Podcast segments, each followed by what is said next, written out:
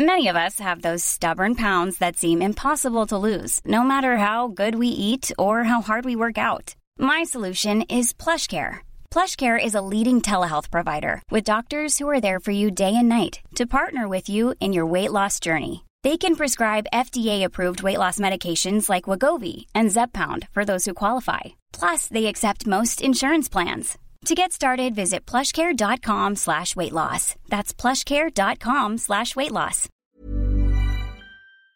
Werbung von Avia Life, einem führenden Schweizer Unternehmen in der Longevity-Forschung.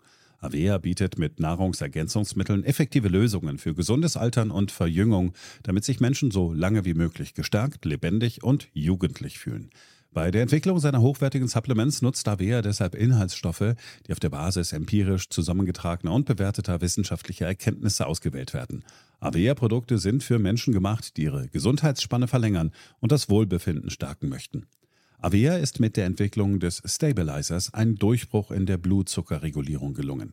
Der Stabilizer kombiniert drei kraftvolle natürliche Inhaltsstoffe, die gemeinsam die Aufnahme von Kohlenhydraten aus den Mahlzeiten reduzieren und Blutzuckerschwankungen minimieren.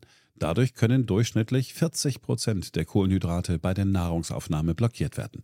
Hohe Blutzuckerwerte und Zuckerabstürze werden so vermieden. Der Stabilizer fördert eine reduzierte Fettspeicherung und unterstützt das Gewichtsmanagement. Er ist also ein guter Wegbegleiter für ein gesünderes Leben. Gerade bei festen kohlenhydratreichen Mahlzeiten wie Geschäftsessen, Geburtstagen oder anderen Feierlichkeiten, bei denen die Ernährung nicht immer optimal ist und zu viel Zucker konsumiert wird, ist der Stabilizer perfekt geeignet. Die einzigartige Formel unterstützt Ihren Körper dabei, einen ausgeglichenen Blutzuckerspiegel aufrechtzuerhalten sorgt für einen verbesserten Energiehaushalt und trägt zu weniger Heißhunger auf Süßes bei. Die Anwendung ist einfach, eine Kapsel 10 Minuten vor einer festen Mahlzeit, maximal zweimal am Tag. Für die sprichwörtliche Qualität und Reinheit birgt, dass Avea alle Produkte in der Schweiz entwickelt und testet. Die Inhaltsstoffe werden aus Rohwaren von qualitätsgeprüften, vertrauenswürdigen Lieferanten gewonnen Außerdem bietet Avea eine Vielzahl von Produkten an, die auf die individuellen Bedürfnisse der Kunden abgestimmt sind. Dazu gehört auch ein DNA plus BioAge-Test, der den Kunden tiefe Einblicke in ihre genetische Verfassung ermöglicht. Neugierig geworden? Mehr Informationen gibt es unter avea-live.com. Avea bietet allen BTO-Hörern den Stabilizer mit 15% Preisvorteil auf die Erstbestellung. In den Show Notes dieser Episode finden Sie dafür den speziellen BTO-Code. Avea gewährt Ihnen eine 90-Tage-Geld-Zurück-Garantie, sodass Sie das Bundle risikofrei testen und sich selbst überzeugen können. Avea. Bestimme selbst, wie du alterst.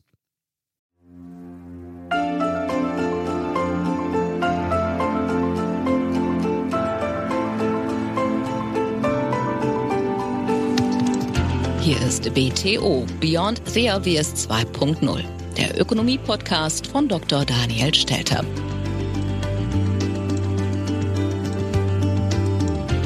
Hallo und herzlich willkommen zur neuesten Ausgabe meines Podcasts.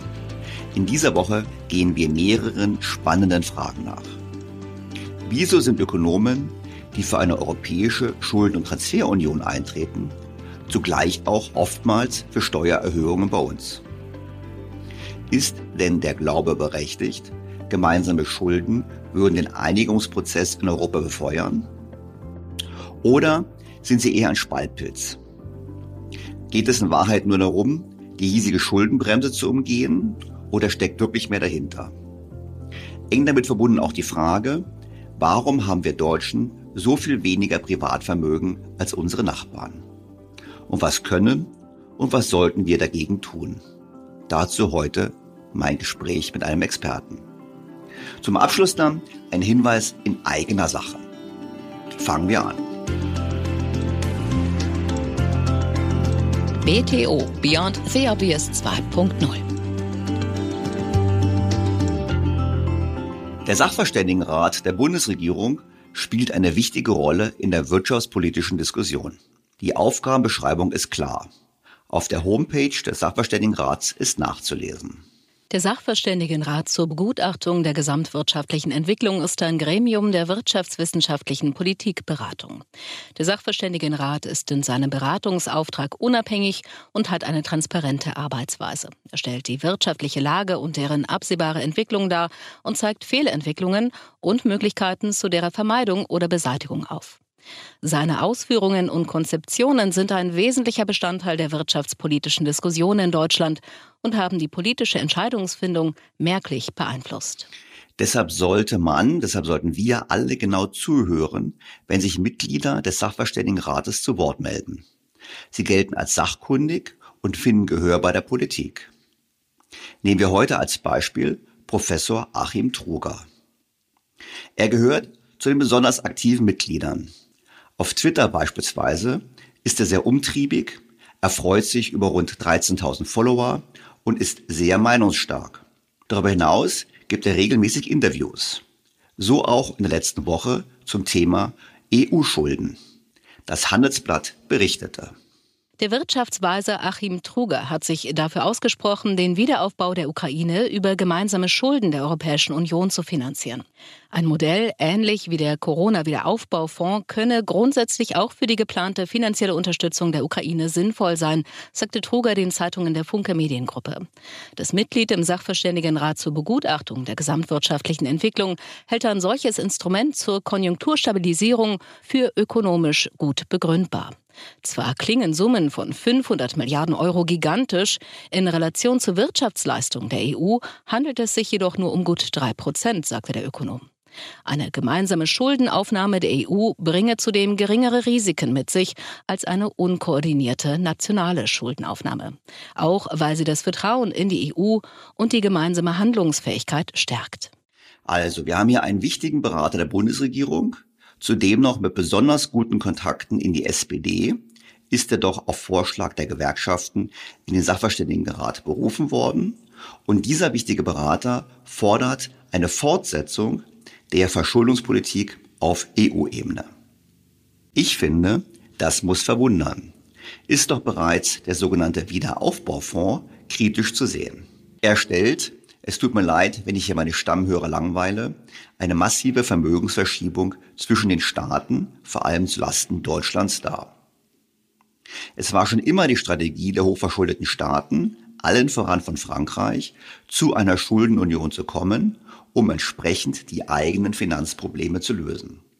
Ich erinnere daran, dass anlässlich der Präsidentschaftswahlen die Financial Times schon vor einiger Zeit geschrieben hat, auch das hatten wir im Podcast, dass Frankreich mit dem höchsten strukturellen Defizit in der OECD nur dank des Euros die Schulden noch so günstig finanzieren kann. Vergessen wir bei der Diskussion zum Thema gemeinsame Schulden gerne, dass die privaten Haushalte in Italien, Spanien und Frankreich über deutlich mehr private Vermögen verfügen als die Deutschen. Und zwar relativ zur Wirtschaftsleistung. Und deshalb es sich letztlich um einen Transfer von arm zu reich handelt. Und ausgeblendet wird auch gerne, dass uns diese europäischen Lasten perspektivisch zu überfördern drohen. Dazu genügt ein Blick auf die wirtschaftlichen Probleme, vor denen wir stehen. Die Demografie, der Strukturwandel, die Energiepolitik. Und ich finde, auch das ist bekannt, dass unsere Politik leider es eher verschlimmert als verbessert. Ohnehin ist das Hauptrisiko der gemeinsamen Schuldenaufnahme, dass es die Spaltung in der EU nicht verringert, sondern vertieft. Das liegt vor allem auch daran, dass die Empfänger der Milliarden das Geld entgegen dessen, was aus Brüssel versprochen wurde, nicht immer so gut verwenden. Was sagte doch Ursula von der Leyen im EU-Parlament bei der Vorstellung des Programms? Diese Zuschüsse, diese Grants sind eine gemeinsame Investition in unsere Zukunft. Sie haben mit den Schulden der Mitgliedstaaten aus der Vergangenheit nichts zu tun. Die Zuschüsse gehen durch den europäischen Haushalt. Und dieser begrenzt die Zahlung eines jeden Landes nach einem festen Schlüssel. Die Zuschüsse gehen klar als Investitionen in unsere europäischen Prioritäten. Die Stärkung unseres Binnenmarktes, die Digitalisierung, den European Green Deal, die Resilienz. Durch die Europäische Union ist die Wettbewerbsfähigkeit, der Wohlstand und der Lebensstandard eines jeden Mitgliedslandes, eines jeden Mitgliedslandes gestiegen. Diese Investitionen über das europäische Budget haben sich für alle, für alle um ein Vielfaches ausgezahlt. Und so ist auch Next Generation EU für uns alle. Die Praxis sieht, wie so oft, ganz anders aus. So berichtete die Neue Zürcher Zeitung kürzlich aus Italien, wo in einem Programm abgelegene, unter Abwanderung leidende Dörfer je 20 Millionen Euro aus dem Wiederaufbaufonds bekommen. Wie 20 andere winzige Dörfer in Italien hat Revignano mit seinen 142 Einwohnern den Zuschlag für Mittel aus dem Europäischen Wiederaufbaufonds erhalten und muss ganz schnell entscheiden, was es mit dem vielen Geld machen will. Die 20 Millionen Euro sollen das Dorf mit seinen gerade noch 142 Einwohnern vor dem Aussterben bewahren. Würde man den Gesamtbetrag auf die Bewohner Trevignanos verteilen, würde jeder und jeder 140.845,07 Euro erhalten. Gesamthaft 420 Millionen Euro will die Draghi-Regierung für die Rettung und Wiederbelebung sterbender Dörfer zur Verfügung stellen. Die Mittel stammen aus dem PNRR, dem Piano Nazionale di Ripresa e Resilienza, wie die Regierung von Mario Draghi den Plan nennt, mit dem sie die Italien zugesprochenen 191 Milliarden Euro aus dem Europäischen Wiederaufbaufonds sinnvoll verteilen will. Unabhängig davon, ob es nun im Einzelfall eine gute Ausgabe ist oder nicht. Deutlich wird, dass damit nicht das Wachstumspotenzial Italiens gehoben wird und damit auch nicht die Fähigkeit des Landes, künftig die Schulden zu bedienen. So verwendet man Geld nur, wenn man davon ausgeht, auch künftig Geld zu bekommen. Das kennen wir auch aus dem Länderfinanzausgleich, wenn man nach Berlin blickt. Die Stadt freut sich über das Geld, gibt es für politisch motivierte Projekte aus, denkt aber gar nicht daran, sich zu bemühen, die eigene Wirtschaftskraft so zu stärken, dass man in Zukunft weniger Geld benötigen würde. Deshalb wundert es auch nicht, dass der Bundesrechnungshof sehr eindrücklich vor dem Wiederaufbaufonds der EU gewarnt hat. Wer es nochmal nachhören möchte, ausführlich habe ich das im Podcast 77 vom Mai 2021 besprochen. Titel damals, die Europäische Schuldenunion ist für Deutschland untragbar. Darin zitiere ich aus dem Gutachten des Bundesrechnungshofs zu den möglichen Auswirkungen der gemeinschaftlichen Kreditaufnahme der Mitgliedstaaten der Europäischen Union auf den Bundeshaushalt unter anderem. Der Wiederaufbaufonds etabliert ein Haftungsregime, bei dem Mitgliedstaaten gegenseitig für ausstehende Verbindlichkeiten eintreten müssen ohne dass es im haftungsauslösenden Moment einer erneuten Einwilligung ihrerseits bedarf.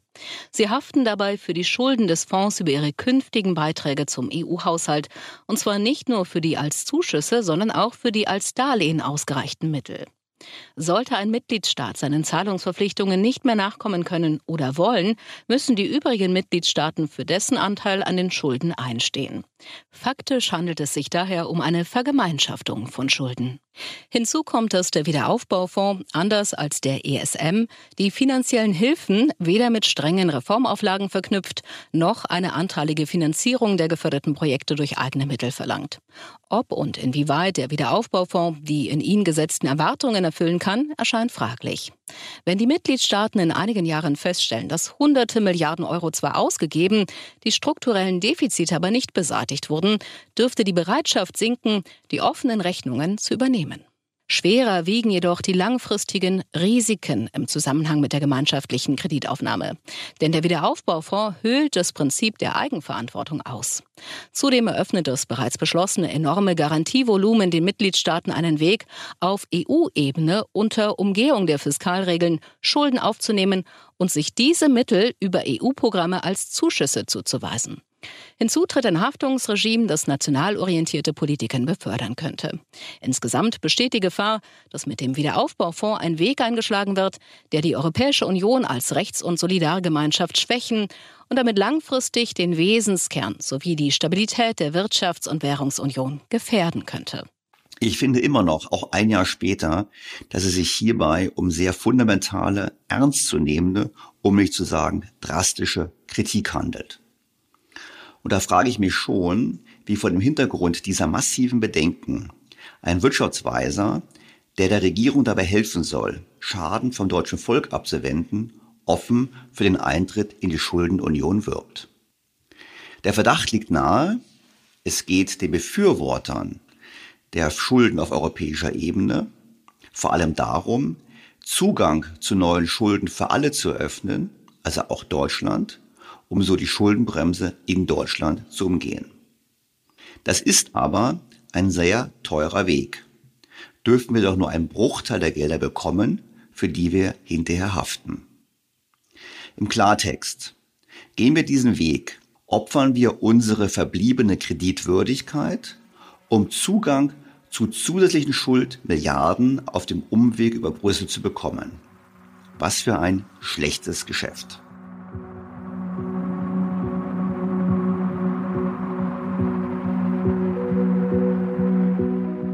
Oder ist es doch ganz anders? Gehört Professor Truger zu jenen, die glauben, die Schulden- und Transferunion wäre ein sogenannter Hamilton-Moment für die EU? Das sagte auch der damalige Finanzminister Olaf Scholz.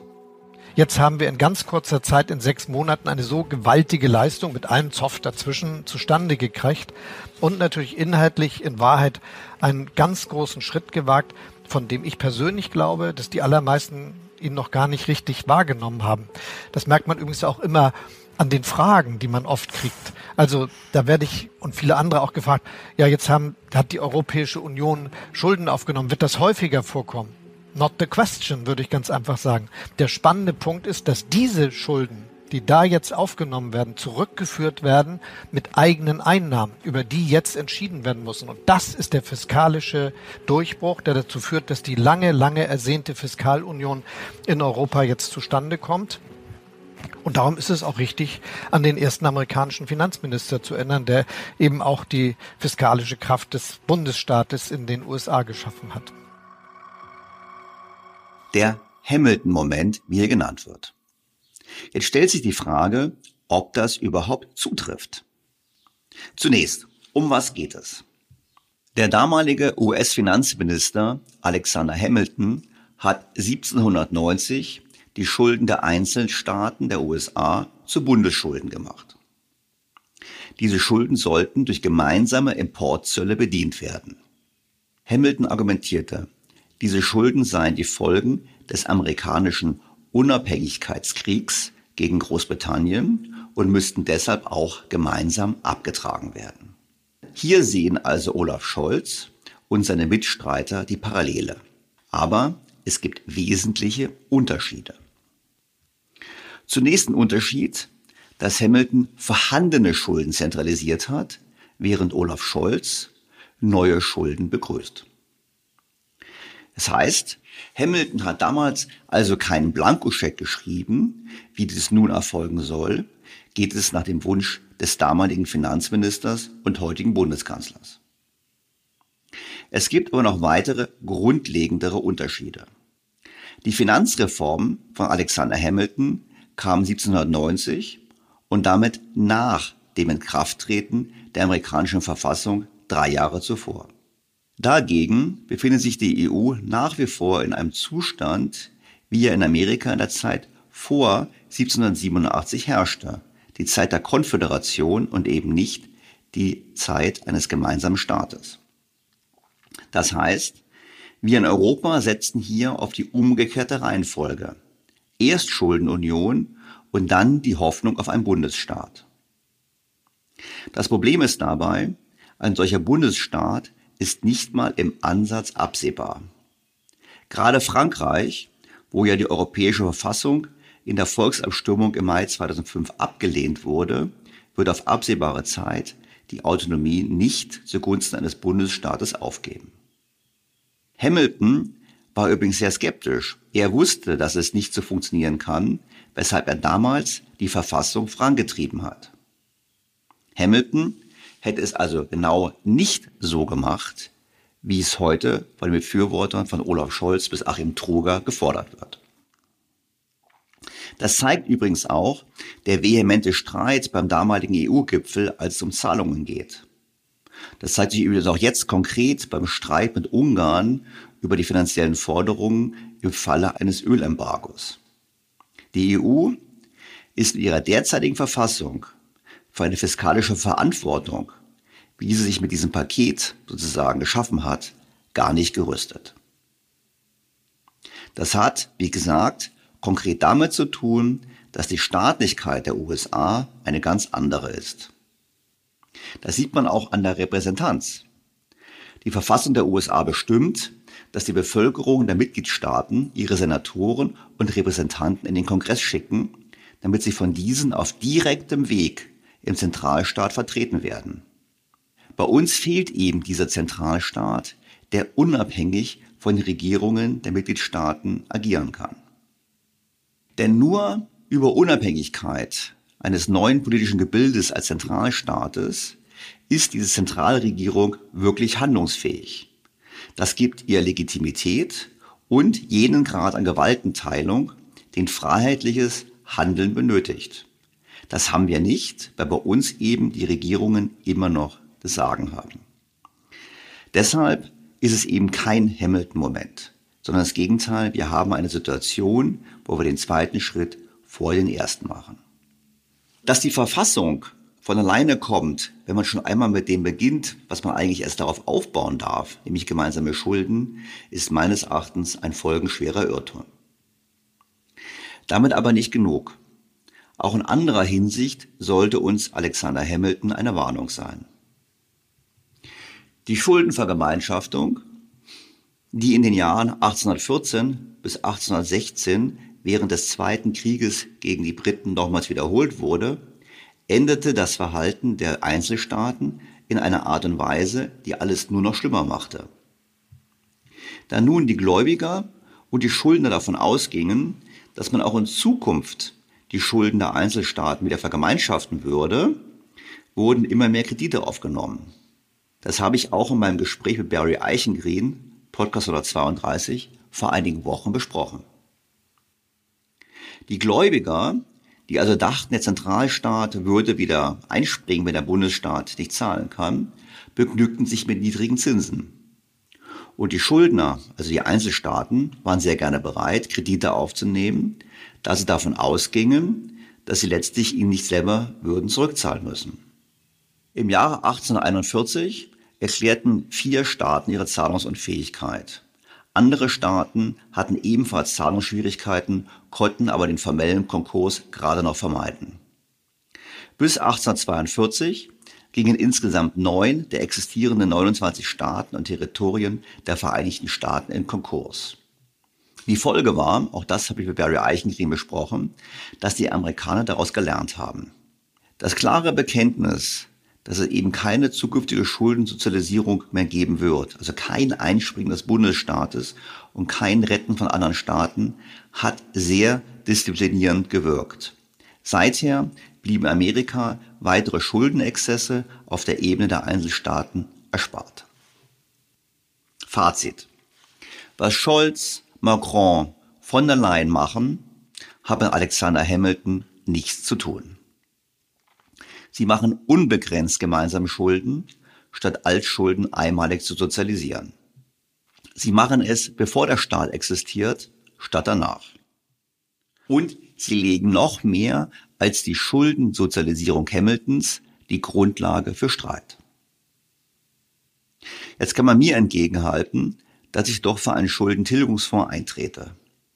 Ja, das tue ich.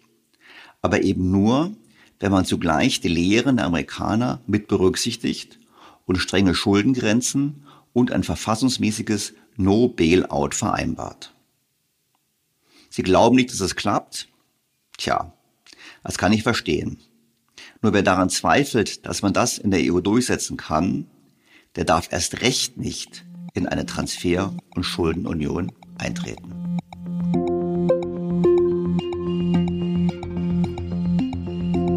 Interessanterweise fordern meistens dieselben Ökonomen, die für eine Vermögensverschiebung nach Europa eintreten, höhere Abgaben bei uns. Nehmen wir erneut den Wirtschaftsweisen Professor Achim Troger. Kein Interview lässt er aus, um höhere Steuern zu fordern. In der Welt forderte er im März diesen Jahres.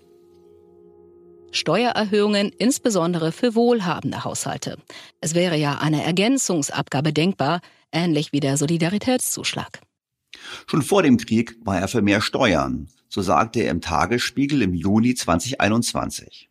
Es liegt nahe, wieder stärker zu belasten. Das betrifft Kapitaleinkommen, den Spitzensteuersatz der Einkommenssteuer und vermögensbezogene Steuern. Die Erbschaftssteuer auf Betriebsvermögen ist notorisch gering. Allein hier könnte man durchaus einige Milliarden erzielen, ohne dass die Firmen überlastet werden.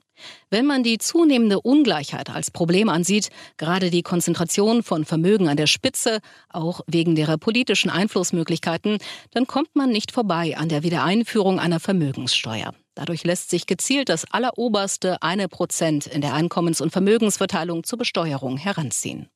Vergessen wir nicht, dass die Steuer- und Abgabenquote unter Angela Merkel um rund drei Prozentpunkte vom Bruttoinlandsprodukt gestiegen ist. Vergessen wir auch nicht, dass der Staat keineswegs ein Einnahmenproblem hat. Das Problem ist eher, dass die Politik die Mittel nicht richtig verwendet hat, sondern vor allem eben das Geld in Transfers gesteckt hat, statt in die Zukunft des Landes zu investieren, wie wir nun bitter feststellen müssen. Truger geht es aber auch um etwas anderes. Er gehört zu jenen, die glauben, dass es bei uns besonders ungerecht zugeht. Und deshalb sollen bei uns die Steuern, so seine Meinung, für sogenannte Reiche steigen, um damit mehr Gerechtigkeit zu schaffen. Stimmt das denn eigentlich so? Nun, das Thema der Ungleichheit war auch bereits mehrfach Thema, darum nur ganz kurz. Ja, die Vermögensverteilung in Deutschland ist deutlich ungleicher als in anderen Ländern. Berücksichtigt man die Rentenansprüche, sieht es hingegen deutlich gleicher aus. Das gilt übrigens auch in Skandinavien, wo die Vermögensverteilung noch ungleicher ist als bei uns. Ausgebaute Sozialstaaten gehen meist mit deutlich höherer Ungleichheit bei den Privatvermögen einher. Aber nehmen wir mal die Zahlen ohne Rentenansprüche und schauen genauer hin. Und nehmen wir dazu mal das Deutsche Institut für Wirtschaftsforschung, DIW, als Quelle, welches ja durchaus unverdächtig ist, radikalliberal zu sein. Die Zeit berichtet. Im internationalen Vergleich schneidet Deutschland damit schlecht ab. Das hat nach Ansicht der DIW-Forscher mehrere Ursachen. Zum einen gibt es in Deutschland ein vergleichsweise gut ausgebautes Sozialsystem. Die Notwendigkeit, privat vorzusorgen, ist deshalb geringer als in anderen Ländern. Die Forscher zählen Ansprüche an die gesetzliche Rentenversicherung in ihrer Betrachtung nicht zum Vermögen. Täten sie es, würde die Ungleichheit geringer ausfallen. Zum anderen ist Deutschland traditionell ein Land der Mieter. Nur ein kleiner Teil der Bevölkerung wohnt in einer eigenen Immobilie. Das Geld, das in die Miete fließt, fehlt den ärmeren Haushalten zum Sparen. Die Senkung des Spitzensteuersatzes durch die frühere rot-grüne Bundesregierung habe dazu geführt, dass die Bezieher hohe Einkommen mehr Geld zur Verfügung hatten, um zu sparen. Die DIW-Forscher nennen aber noch einen anderen, entscheidenden Faktor. Den Menschen am unteren Rand war es bisher kaum möglich, nennenswerte Vermögen aufzubauen. Womit wir beim entscheidenden Faktor sind. Die ungleiche Verteilung ist nicht die Folge davon, dass unsere Reichen besonders reich sind, sondern die Folge davon, dass die breite Masse weniger hat. Dies zeigen auch die Daten der EZB. Demnach haben die Reichen, die Top 10 Prozent Deutschen, 460.600 Euro Privatvermögen. Dies vergleicht sich mit 494.000 in Frankreich, 432.000 in Spanien und knapp 400.000 in Italien. Man kann also feststellen, unsere Reichen sind keineswegs ungewöhnlich reich. Sie liegen etwas vor den Italienern und etwas hinter den Franzosen. Ganz anders ist es bei anderen Bevölkerungsgruppen. Auf die untere Hälfte entfallen in Deutschland nur 2,6 Prozent des Nettovermögens. Etwas mehr als 12.000 Euro. Die ärmere Hälfte Italiener hatte dreieinhalb Mal so viel Vermögen, 42.000 Euro, und in Frankreich liegt der Wert bei 28.000 Euro. Damit ist das Problem deutlich. Viele Deutsche haben zu wenig Vermögen und dies gilt es zu ändern. Wer nun, wie beispielsweise Professor Truger, auf höhere Besteuerung der Reichen setzt, reduziert zwar die Ungleichheit, aber er tut das, indem er die deutsche Privatvermögen weiter senkt. Wir würden also gesamthaft gesehen deutlich ärmer werden relativ zur Wirtschaftsleistung und würden gegenüber den privaten Haushalten der anderen Euro-Länder noch mehr verlieren. Vergessen wir nicht, Dort liegen die Privatvermögen ungefähr 50 Prozent höher zu, relativ zur Wirtschaftsleistung verglichen mit uns. Dass die Besteuerung in Deutschland das schon so bewirkt, sieht man. Das zeigen auch Zahlen aus dem Global Wealth Report meiner ehemaligen Kollegen von Boston Consulting. Da sieht man nämlich zum Beispiel im Vergleich zu Italien, dass bei uns der Anteil der Ultrareichen mit über 100 Millionen Finanzvermögen höher ist als in Italien. Umgekehrt ist aber der Anteil der Reichen mit einem Vermögen von einer Million bis 100 Millionen bei uns signifikant geringer. Wir haben also in der Tat einen höheren Anteil der Superreichen. Bei den Reichen hingegen fallen wir deutlich ab. Die Ursache liegt auf der Hand.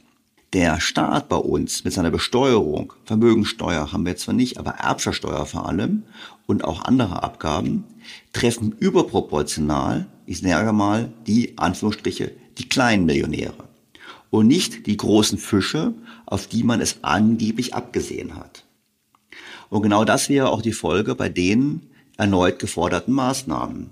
Wenn nun gefordert wird, Vermögensteuern zu erheben, Erbversteuern zu ändern, dann werden wiederum die großen Vermögen davon, die so getroffen werden, einfach deshalb, weil die großen Vermögen ihm überwiegend in Unternehmen ihr Geld angelegt haben. Und die Unternehmen werden wir aus gutem Grund auch künftig schonen, wollen wir sie doch am Standort Deutschland erhalten, vor allem auch mit Blick auf die Arbeitsplätze.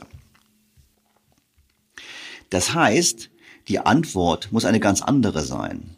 Das Problem ist nicht, wie können wir unsere Reichen ärmer machen, sondern die Frage ist, wie können wir alle anderen reicher machen.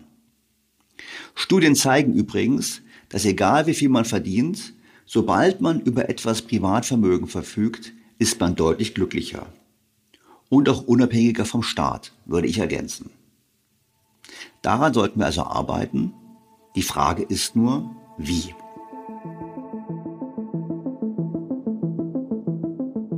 Was ist zu tun? Tja, offensichtlich brauchen wir eine geringere Abgabenlast. Wir brauchen eine bessere Anlage des Geldes, mehr Aktien, weniger Sparbuch. Und wir brauchen dringend eine höhere Eigentumsquote bei Immobilien. Da gibt es Hebel. Geringere Grunderwerbsteuer, Aufteilung nicht zu verbieten von Häusern, sondern den Mietern helfen, Eigentümer zu werden. Also eine Fülle von Ideen liegen auf dem Tisch. Die mögliche Liste ist lang. Und deshalb dachte ich mir, ich spreche darüber mit einem Experten. Dr. Hans-Jörg Naumer ist Director Global Capital Markets and Thematic Research bei Allianz Global Investors. Analysen zur strategischen und taktischen Allokation spezifischer Anlagenchancen und das Herausarbeiten langfristiger Trends der Kapitalanlage bilden den Schwerpunkt von Naumers Arbeit. Er ist Herausgeber des im Herbst 2021 erschienenen Buches Vermögensbildungspolitik, Wohlstand steigern, Ungleichheit verringern, Souveränität stärken. Sehr geehrter Herr Dr. Naumer, ich freue mich ausgesprochen, Sie in meinem Podcast begrüßen zu heißen. Ja, ganz meinerseits, lieber Herr Dr. Stelter. Schön, dass wir zusammen sprechen können. Und natürlich mit dem Publikum einige Gedanken teilen. Genau, und zwar, Herr Dr. Naumer, Sie sind ja jemand, der ist Fachmann für, sagen wir mal, Geldanlage, Vermögensbildung. Und ich hatte mehrere Podcasts schon zum Thema Vermögen und ich habe ja meistens immer gejammert, dass die Deutschen zwar viel Geld verdienen, aber am Ende relativ wenig Vermögen haben. Und umgekehrt, in anderen Ländern, auch gerade denen, denen wir in unserer europäischen Solidarität zu viel helfen, die stehen da besser da. Und da dachte ich mir, naja gut, das erzähle ich immer, ich zitiere auch Studien, aber vielleicht können Sie mal zum Einstieg in unsere Diskussion mal kurz verraten, als Fachmann, Sie schauen sich die Daten an, wo stehen wir denn so im europäischen und weltweiten Vergleich mit unserem Vermögen? Ja, das ist in der Tat eine hochinteressante Frage und Entwicklung, auf die wir da schauen, von den harten Daten her betrachtet. Man würde es ja kaum glauben, aber wir als eine der führenden Industrienationen stehen nach dem Allianz Global Wealth Report, der ein großes Set an Ländern von über äh, mehreren Dutzend Ländern abruft. Und da stehen wir auf Platz 19. Da sind wir also ziemlich weit hinten. Äh, überrascht mich jedes Mal, weil wir diese Position leider Gottes äh, verteidigen, also uns nicht verbessern verbessern. Ganz klarer Nachteil, wir stehen auch im Geldvermögen. Also wenn wir jetzt rein mal schauen, was haben die Leute so im Durchschnitt äh, in der Tasche, da stehen wir, wie gesagt, auf dem letzten Platz. Und was noch dazu kommt, wir stehen auch beim Wohneigentum in Europa, wenn man das mal so als Vergleichsmaßstab nimmt, auf dem zweitletzten Platz. Und weil Sie schon anklingen ließen, äh, die Probleme, die wir damit haben, äh, wo kommen die her? Nun, die sind hausgemacht äh, nach meiner Beobachtung zum überwiegenden Teil, denn eine Zahl spricht auch hier für sich. Die nominale Rendite des Geldvermögens liegt in Deutschland in den Jahren 2010 bis 2019 bei 2,9, 2,8 genau zu sein Prozent. Zum Vergleich, die Niederlande schaffen 6,7 Prozent. Da ist also noch Luft nach oben. Ich komme mal ganz kurz, wir gehen mal schrittweise durch. Also fangen wir erstmal an. Sie haben gesagt, wir haben weniger Vermögen. Ist das eine Frage von der Verteilung des Vermögens oder haben wir einfach schlichtweg gesamthaft weniger Vermögen in Deutschland? Also wenn man es mal von ganz oben runter betrachtet, sind wir ja bei siebeneinhalb Billionen äh, Geldvermögen brutto. Das ist zunächst mal eine ziemlich hohe Zahl, die man allerdings, wie gesagt, runterbrechen muss. Und wenn ich das aufs Pro-Kopf-Vermögen runterbreche, dann sind wir im Industriestaatenvergleich, im, Europa, äh, im Euro-Länder-Vergleich äh, deutlich weit hinten. Und das hat mit Ungleichheit äh, zunächst mal gar nichts zu tun. Natürlich haben wir das Thema Ungleichheit auf dem Tisch, das ist gar keine Frage. Aber es ist nicht primär eine Frage der Ungleichheit, ist eine Frage falschen Sparens. Also ich sage immer gerne, äh, die Deutschen arbeiten lieber für ihr Geld, statt ihr Geld für sich arbeiten zu lassen. Das drückt sich zum Beispiel auch darin aus, äh, dass wir ja auch eine sehr geringe, immer noch äh, sehr geringe Quote an Aktionären in Deutschland haben. Das führt mich zu der, zur zweiten Frage, weil Sie haben so gesagt, ja, wir haben seit 2010 2,9 Prozent Rendite erwirtschaftet, die Holländer haben deutlich höhere Rendite erwirtschaftet im Geldvermögen. Und wenn Sie jetzt von Geldvermögen sprechen, nehme ich mal an, Sie meinen das nicht Geld. Weil äh, wir wissen ja alle, Zinsen gibt's nicht. Also was ist denn das beinhaltet das Geldvermögen und wie schaffen es denn die anderen deutlich mehr Renditen zu erwirtschaften als wir? Ja, das Geldvermögen ist äh, im Prinzip das umfassende Aggregat, wenn man so will, für alles, äh, was in irgendeiner Weise liquides Vermögen ist. Eine Statistik, die die äh, Bundesbank auch halbjährlich äh, aktualisiert vorlegt. Äh, und das umfasst im Prinzip, wie ich sagte, alles, was äh, leicht liquidierbar ist. Das geht natürlich bei Bargeld und Sichteinlagen los. Also das, was wir auf der Bank haben. da sind Ansprüche aus Versicherungen und Pensionen dabei. Also allumfassend keine Wohnimmobilien. Immobilien, das muss man dazu sagen. Aber da liegen wir, wie gesagt, auch hinten, haben also deutlich Aufholbedarf. Und hier ist nämlich der Hund begraben bei diesem Geldvermögen. Wenn wir uns das mal anschauen, äh, da ist der kleine Teil, der kleinere Teil etwa 11 Prozent Anteile in Investmentfonds, also im Prinzip umfassend dafür, wo die Leute in irgendeiner Weise weg von Versicherungen und weg von Bargeldeinlagen investiert sind. Und dann kommen noch ein paar Prozentpunkte dazu, äh, wo Anteilsrechte an Aktien mit drin sind, um genau zu sein, das sind nochmal 12 Prozent. Äh, dann aber zu sagen 23 Prozent, prima, das sind die Leute Deutschen entweder in Fonds, ETFs äh, und alles auf Aktien, wäre verkehrt, denn wenn wir nochmal das Investment Fondsvermögen uns anschauen, da ist nur ein Drittel in Aktien circa investiert.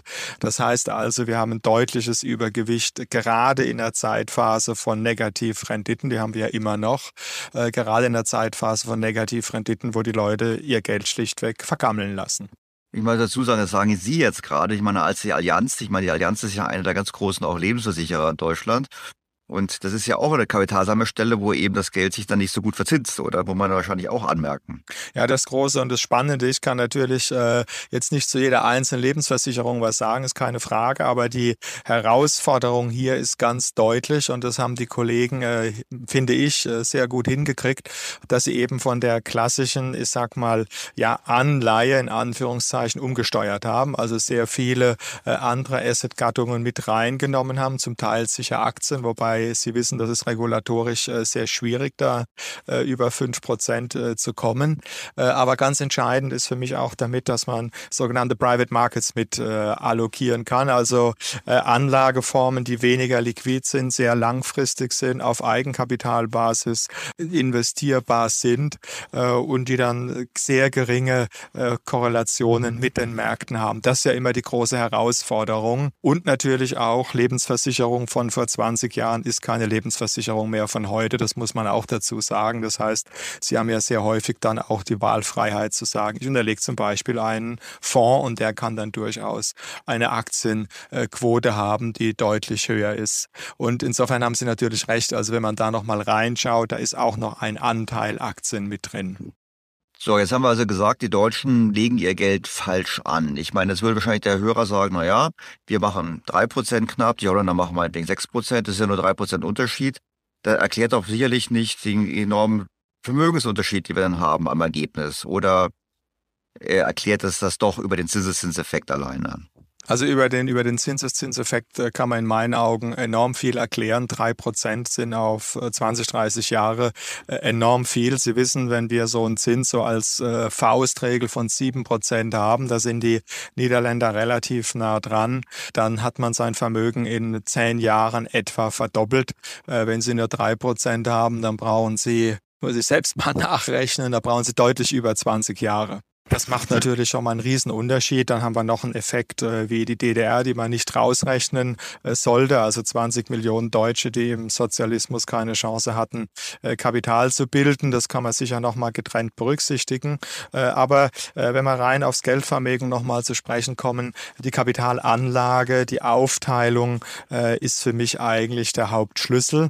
Und äh, da hinten dran steckt für mich sehr stark, nicht nur, aber sehr stark eben auch äh, immer noch die starke Aversion, äh, in Aktien zu gehen. Also ich sage immer gerne, äh, wer mehr Rendite will, muss mehr Risikoprämie äh, wollen und muss auch bereit sein, mehr äh, Risiken in mehr in, in volatilere, also schwankungsanfällige Vermögensgattungen zu investieren. Und da ist die Bereitschaft immer noch sehr verhalten. Das müssen wir einfach festhalten. Also ich vielleicht zwei Aspekte, die ich dazu einfügen möchte. Zum einen habe ich mich mal unterhalten mit den Damen und Herren, die da vor den Nachrichten oder in den Nachrichten, je nachdem welcher Sender es ist, von der Börse berichten. Und dann habe ich gesagt, eigentlich müsst du da mehr Wirtschaftsberichterstattung haben. Dann haben sie gemeint, nee, nee, wir müssen das mit der Börse machen, weil sonst bekämen wir gar keinen Slot im Fernsehen. Wir müssen immer Wirtschaft mit der Börse verbinden. Das fand ich so interessant. Da dachte ich mir, das ist eigentlich gar nicht so negativ.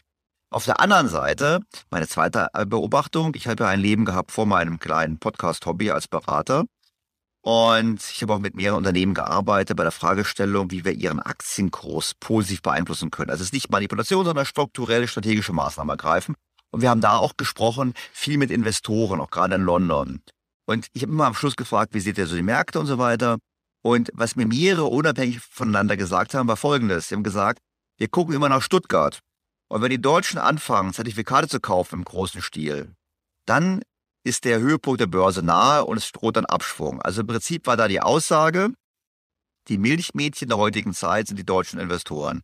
Also das war so ein bisschen das Punkt, die sind so prozyklisch. Und darum wäre meine Frage, wenn jetzt Leute unseren Podcast hören und daraufhin sagen, ich muss mein Geld anders legen, ich kaufe jetzt Aktien, laufen die nicht Gefahr, beim Timing genau wieder zu spät zu kommen, nachdem die Märkte lange gestiegen sind und dann den Abwärtsweg mitzugehen?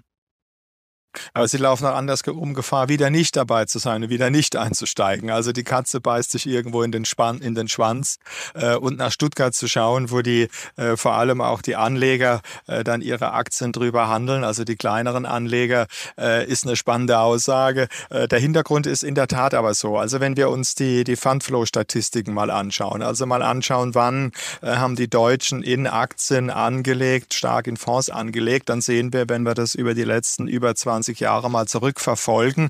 Es gab einen Riesenanstieg äh, zum Jahr 2000 hin. Wir alle wissen, dann kam äh, die TMT-Krise, die große Blase der Technologie, Medien äh, und Telekommunikationsaktien. Da kamen dann so Sprüche wie, die Telekom geht an die Börse, ich gehe mit. Äh, dann haben wir uns alle die Finger verbrannt, als der Markt so über 2000 hinweg kollabierte. Was dann faszinierend war, die Leute sind tatsächlich über den Kollaps weiter reingegangen zunächst mal. Also Stichwort, ich äh, ja verwässere jetzt oder mische jetzt meine Einstandskurse durch, kaufe billiger nach.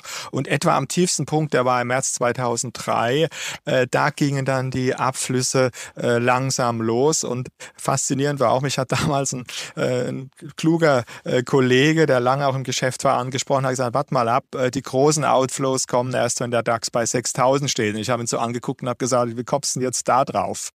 Und da sagte er, na ganz einfach, äh, da sind viele damals eingestiegen und die steigen dann wieder aus. Also 6000 war damals, denken wir heute gar nicht mehr drüber nach, ein Hochstand äh, im DAX äh, und der musste erstmal wieder geknackt werden. Tatsächlich sind viele ausgestiegen und wir haben dann eine lange Phase von sehr volatilen Zuflüssen gesehen und eigentlich erst in den letzten Jahren wieder Zuflüsse, die sich verstetigt haben. Ich finde das sehr gut insgesamt. Äh, aber natürlich, klar, es muss sich jetzt gerade noch zeigen, äh, wird das dann auch bleiben, bleiben die Anleger, wenn es ungemütlicher wird und geopolitisch bewegen wir uns ja in einem Fahrwasser, wofür Spannung immer wieder gesorgt ist. Ja, was jetzt konkret? Also jetzt gehen wir mal konkret. Wenn Sie jetzt Ihren Kunden Ratschläge geben, sagen Sie, im sagen Sie zum einen nicht im Sparbuch, vielleicht in Lebensversicherung, dann aber nur mit einer Aktienform bezogenen. Was für eine Struktur sollten denn die Bürger anstreben, Sparer anstreben, auch gerade vom Hintergrund, dass wir eine Diskussion noch haben, ob wir wirklich vor einer nachhaltigen Rückkehr der Inflation stehen, was ja auch in das Vermögen reinfressen würde. Also ganz grundsätzlich sage ich unseren Anlegern immer wieder, äh, wir bewegen uns in einem negativ Niedrigzinsumfeld. Das dürfen wir nicht vergessen. Wir reden jetzt gerade darüber, dass die EZB mal so erste zaghafte Schrittchen macht, überhaupt mal drüber nachzudenken, dass sie die Zinsen auch mal wieder aus dem negativen Terrain befreien könnte.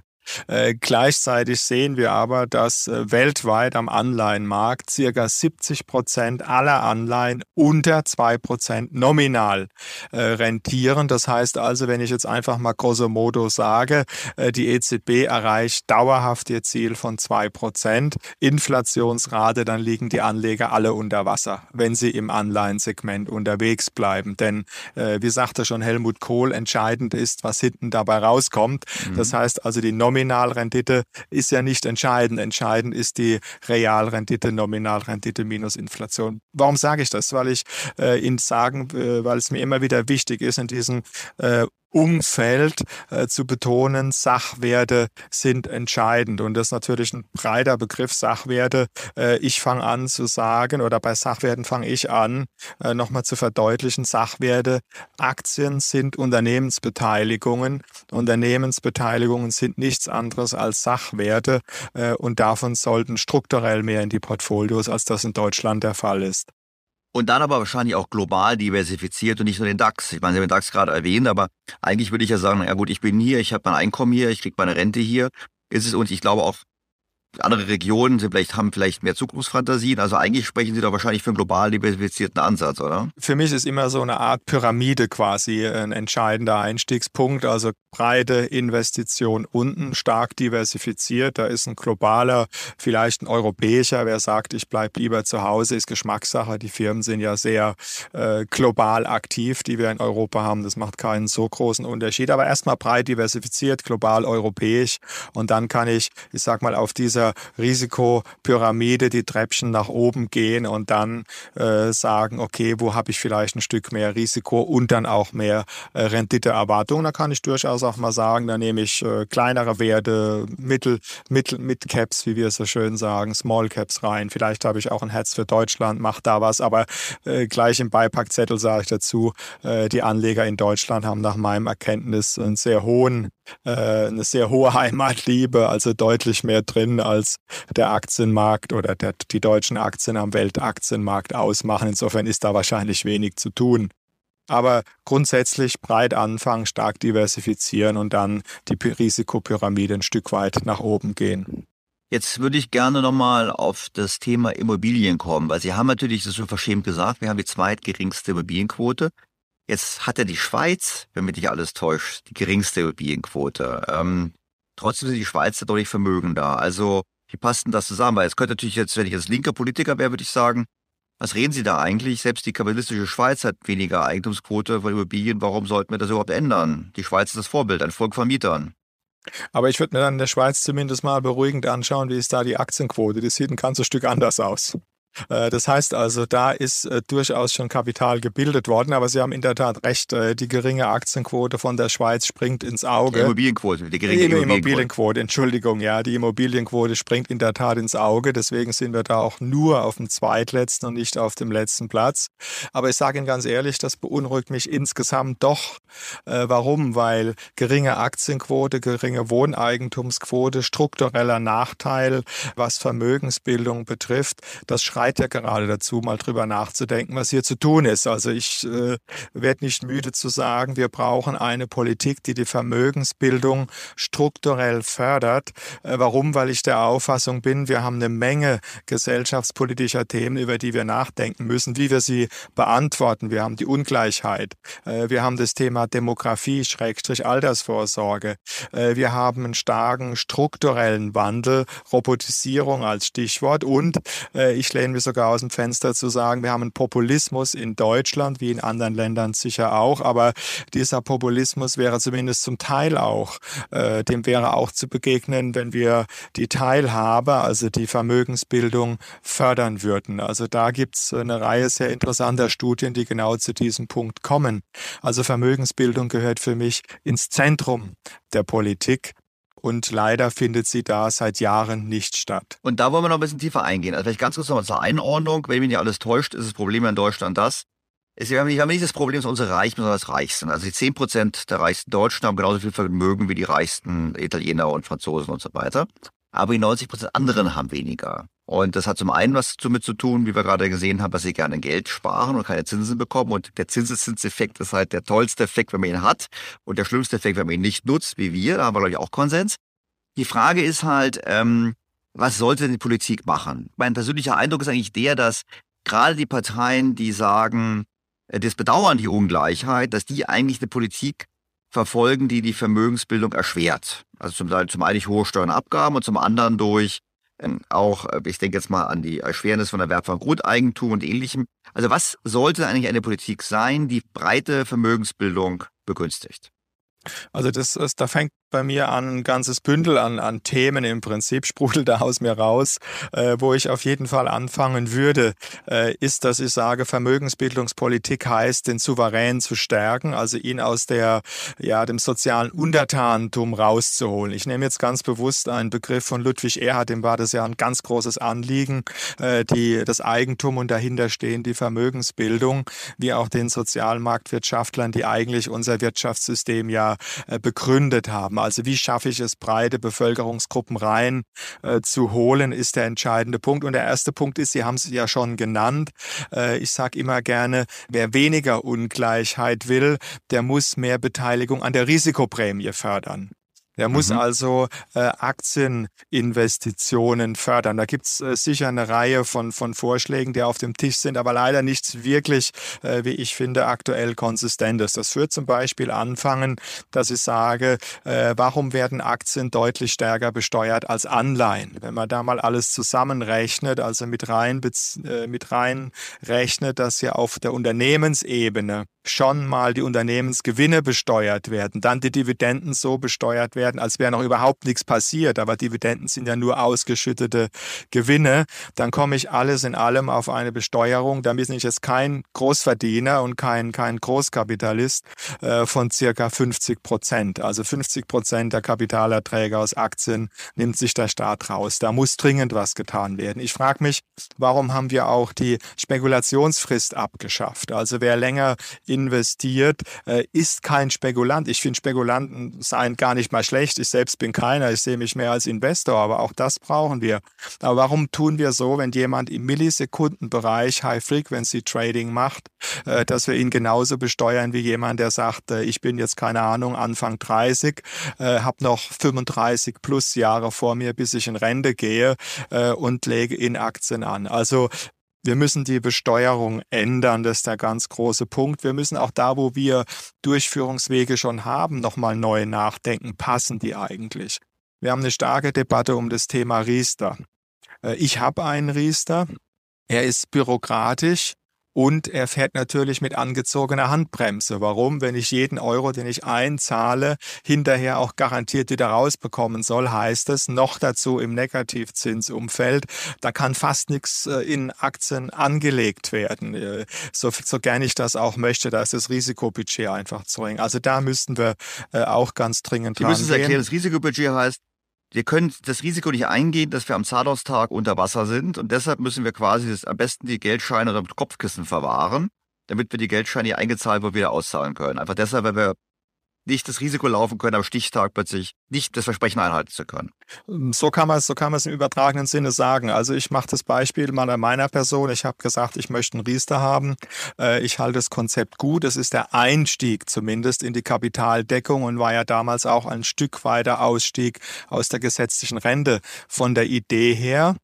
Äh, ich habe das gemacht, habe dann gleich gesagt, ich möchte einen Aktienfonds unterlegt haben. Aber natürlich, äh, die Gesellschaft, bei der ich das gemacht habe, die muss mir ja garantieren, sie zahlt mir jeden Euro am Laufzeitende wieder zurück. Das heißt, äh, je niedriger die Zinsen sind, desto mehr muss sie von meinen eingezahlten Euros sprichwörtlich unter das Kopfkissen legen, also auf irgendeinem Konto zur Seite legen, weil sie ja keine Möglichkeit hat, in ihr Rendite zu erwirtschaften. Also Risiko und Ertrag stimmen stimmen da am Ende einfach nicht und deswegen muss das aufgebrochen werden. Das wäre für mich ein sehr schneller Einstieg, vielen Bürgern in Deutschland äh, zu helfen, an mehr Rendite dran zu kommen. Und der nächste Punkt ist, wenn wir über Wohneigentum reden, Sie haben das angesprochen, äh, einer der Haupttreiber, äh, da sind sich eigentlich, glaube ich, alle einig äh, für die Ungleichheit, äh, ist, dass Wohneigentum sehr unmittelbar mit der Ungleichheit korreliert ist. Also wenn man sich mhm. das mal mit anderen Ländern anschaut, kann man sagen, da wo das Wohneigentum höher ist, äh, ist die Ungleichheit interessanterweise geringer. Äh, macht auch Sinn, ähm, wenn ich weiß, dass im Durchschnitt die Deutschen, also der Durchschnittsverdiener sozusagen, 30 Prozent seines ähm, Einkommens in Miete abfließen lässt, dann ist das natürlich ein gigantischer Betrag über die Jahre, die eigentlich in Wohneigentum fließen könnten. Und da frage ich dann schon mal, äh, warum äh, gerade jetzt, wo wir Wohnungsbauprogramme nochmal neu auflegen, warum denkt eigentlich niemand drüber nach, wie kann man diesen Menschen helfen? Äh, das ist ja schreiend und das ist ja nicht nur für Bevölkerungsgruppen, die, ich sag mal, im mittleren oder in der unteren Hälfte der, der, der Einkommensverteilung sind. Nein, sie finden Menschen, die arbeiten irgendwo in einem Top-Job mitten in Frankfurt äh, und, und verzweifeln, weil sie sich äh, kein Eigentum mehr leisten können bei den Preisen, die wir haben. Also da brauchen wir auch äh, eine Wohnungseigentumspolitik. Äh, das wäre zusammen mit dem Thema Risikoprämie, also Teilhabe unternehmerischen Kapital fördern, für mich eigentlich die zweite Hauptstoßrichtung, die Ungleichheit in Deutschland zu verringern. Wir haben natürlich jetzt, ich bin ja in Berlin, da gibt es natürlich genau das meine, wir haben äh, wir haben die Mietendeckel versucht gehabt zumindestens. Äh, wird sicherlich wieder irgendwie versucht werden, nochmal zu machen. Das heißt, man hat eine Politik, die bewusst versucht, ähm, eigentlich Mieten attraktiv zu machen, indem man Mieten künstlich tief hält. Zugleichen hat man Umwandlungsverbote faktische. Also man kann äh, Mietshäuser nicht mehr in Eigentumswohnungen verwandeln, was ja eigentlich auch eine Möglichkeit wäre, mit den richtigen Vorkaufsrechten, mit den richtigen finanziellen Unterstützung, dass die Mieter eben zu Eigentümern werden. Auch das wird nicht gemacht. Das ist ja die Frage, ähm, das ist so nett gesprochen, aber letztlich, ich meine, und auch wenn Sie das Beispiel bringen von dem Gutverdiener in Frankfurt, der sich nicht mehr leisten kann, äh, dass die Antwort darauf ist eine andere Antwort. Die Antwort darauf muss eigentlich sein, doch mehr Angebot zu schaffen, weil Gut, wir können hingehen, wir können, ihm Zuschüsse geben, aber wenn der Zuschuss oder Steuererleichterung, und dann landen die ja beim Verkäufer. Das ist dann sicherlich auch nicht das, was sozialpolitisch ähm, erwünscht wird. Also er muss eigentlich doch ganz anders grundlegender denken. Es ist eigentlich nicht damit getan, so ein paar kleine Hebel zu bedienen. Absolut, wir müssen da radikaler dran gehen. Und das Beispiel in Berlin ist ja auch deswegen so interessant. Wir haben in Berlin, Berlin West wie Ost und das äh, jetzt mittlerweile über 30 Jahre nach der deutschen Einheit eine Wohneigentumsquote von 17 Prozent. Äh, zum Vergleich, äh, im Durchschnitt der Bundesländer liegen wir so etwa bei 46, 47 Prozent. Äh, die hat sich auch leider Gottes wenig nach oben bewegt, aber 17 Prozent in Berlin. Und da muss ich mich schon mal fragen, ist eine Politik, die dazu führt, dass die Investitionen in Wohnungsbau geradezu kollabiert sind, die richtige Politik?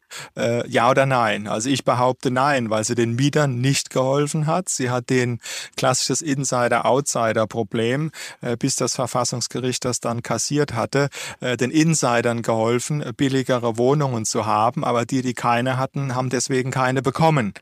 Warum hat man in Berlin nicht das gemacht, was man anderswo auch machen könnte und sollte? Also zum Beispiel zu sagen, wir haben das Problem erkannt, äh, zu wenig Wohnraum, zu wenig Wohneigentum und zu große Ballung. Also die Ballung in den Großstädten ist ja auch einer von, von einer Reihe von Treibern, dass die Immobilienpreise hochgegangen sind.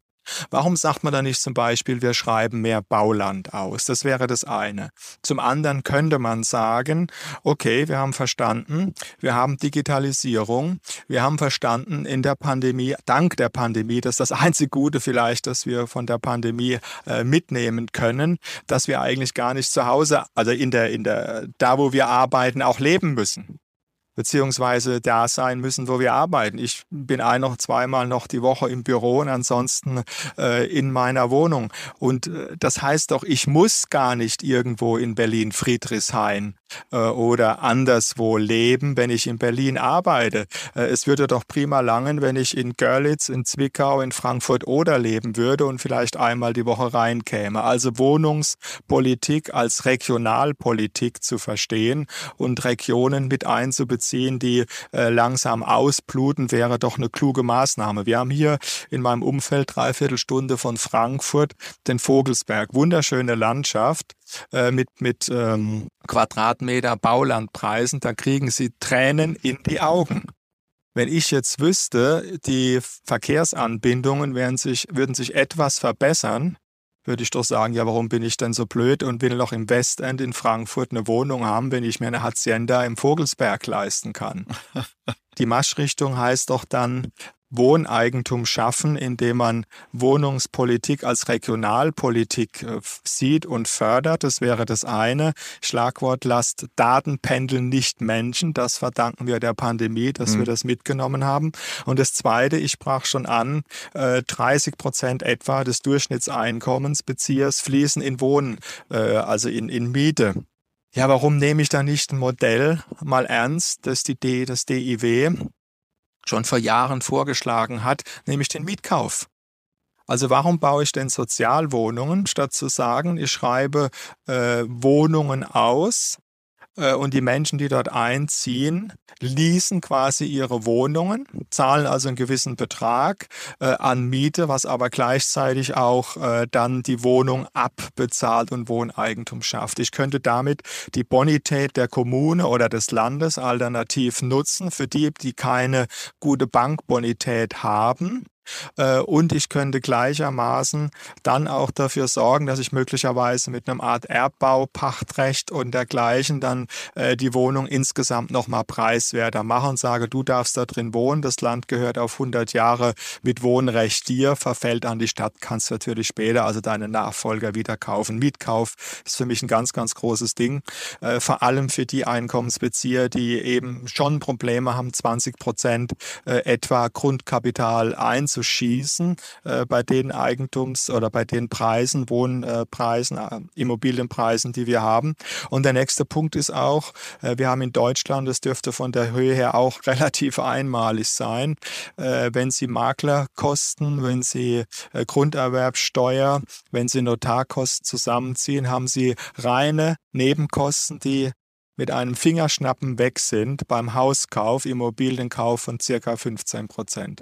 Ja. Also fast genau das, was Sie an Eigenkapital brauchen, schießen Sie irgendwo raus in die Wolken. Es macht einmal Puff und die Kohle ist weg, ganz einfach ja. gesagt. Das ist doch unglaublich sowas.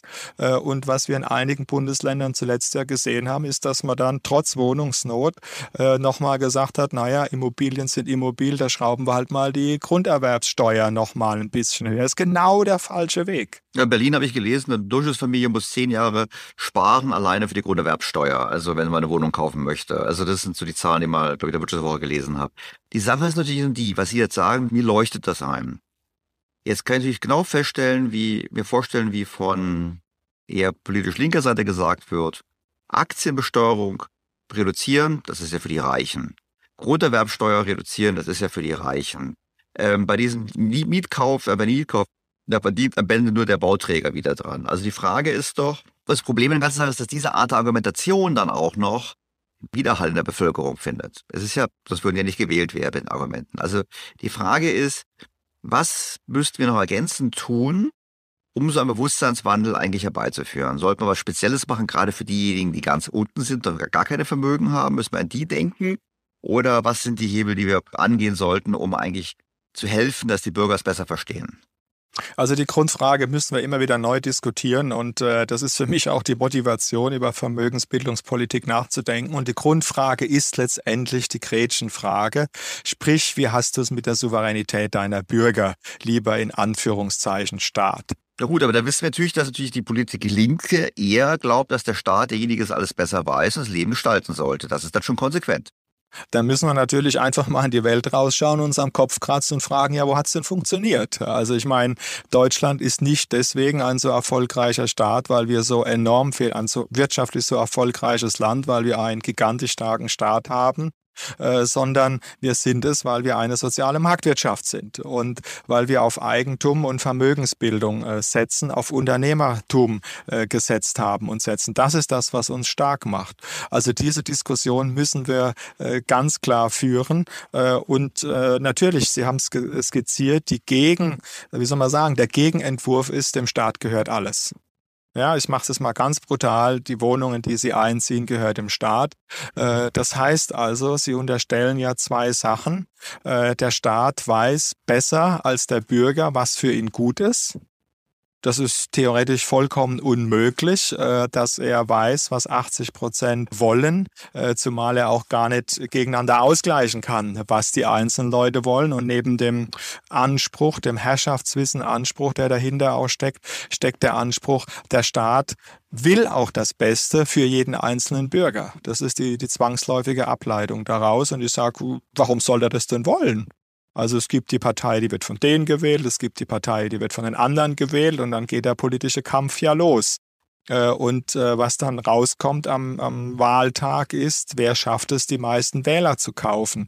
Äh, und spätestens da führen sie ja den Staat komplett ad absurdum, weil eine Demokratie davon lebt, dass die Bürger unabhängig sind und auch für sich selbst vorsorgen können. Ich finde es hochinteressant, nochmal äh, nachzulesen, was äh, Papier, ehemaliger Verfassungsrichter, äh, die Tage nochmal geschrieben hat, und zwar zum Privateigentum. Er sagt dort äh, wörtlich, Privateigentum ist eine ökonomische Grundlage der Freiheitsentfaltung. Das ist absolut richtig. Also mehr Eigentum heißt mehr Freiheitsentfaltung.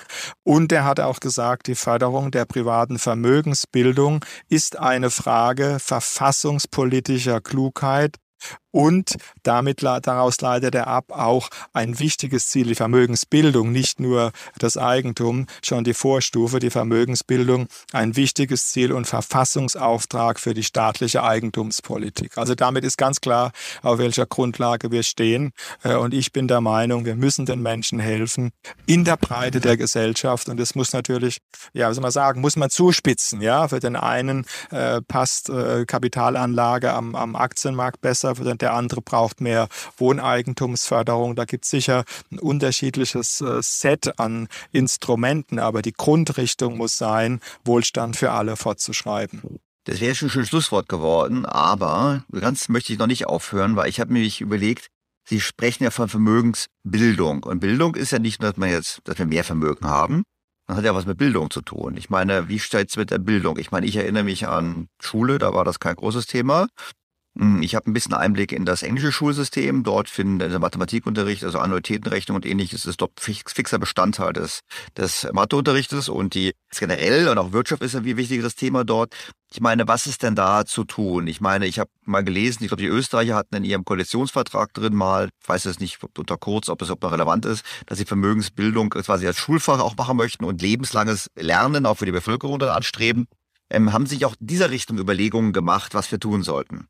Das ist absolut, absolut richtig. Geht auch genau in diese Richtung. Interessant ist ja, wenn man sich die, das Thema Vermögensbildung anschaut, also die Bildung dann daraus betont, die findet in Deutschland ja nur sehr partiell statt. Also es gibt kein klares Curriculum, das sagt, äh, in der neunten, elften, zwölften Klasse, äh, wann auch immer, findet äh, ökonomische Bildung statt. Wie gehe ich mit meinem Geld um? Wie unterschreibe ich einen Mietvertrag? Wie lege ich Geld an? Auch das Wirtschaftssystem zu verstehen, kommt nur rudimentär vor.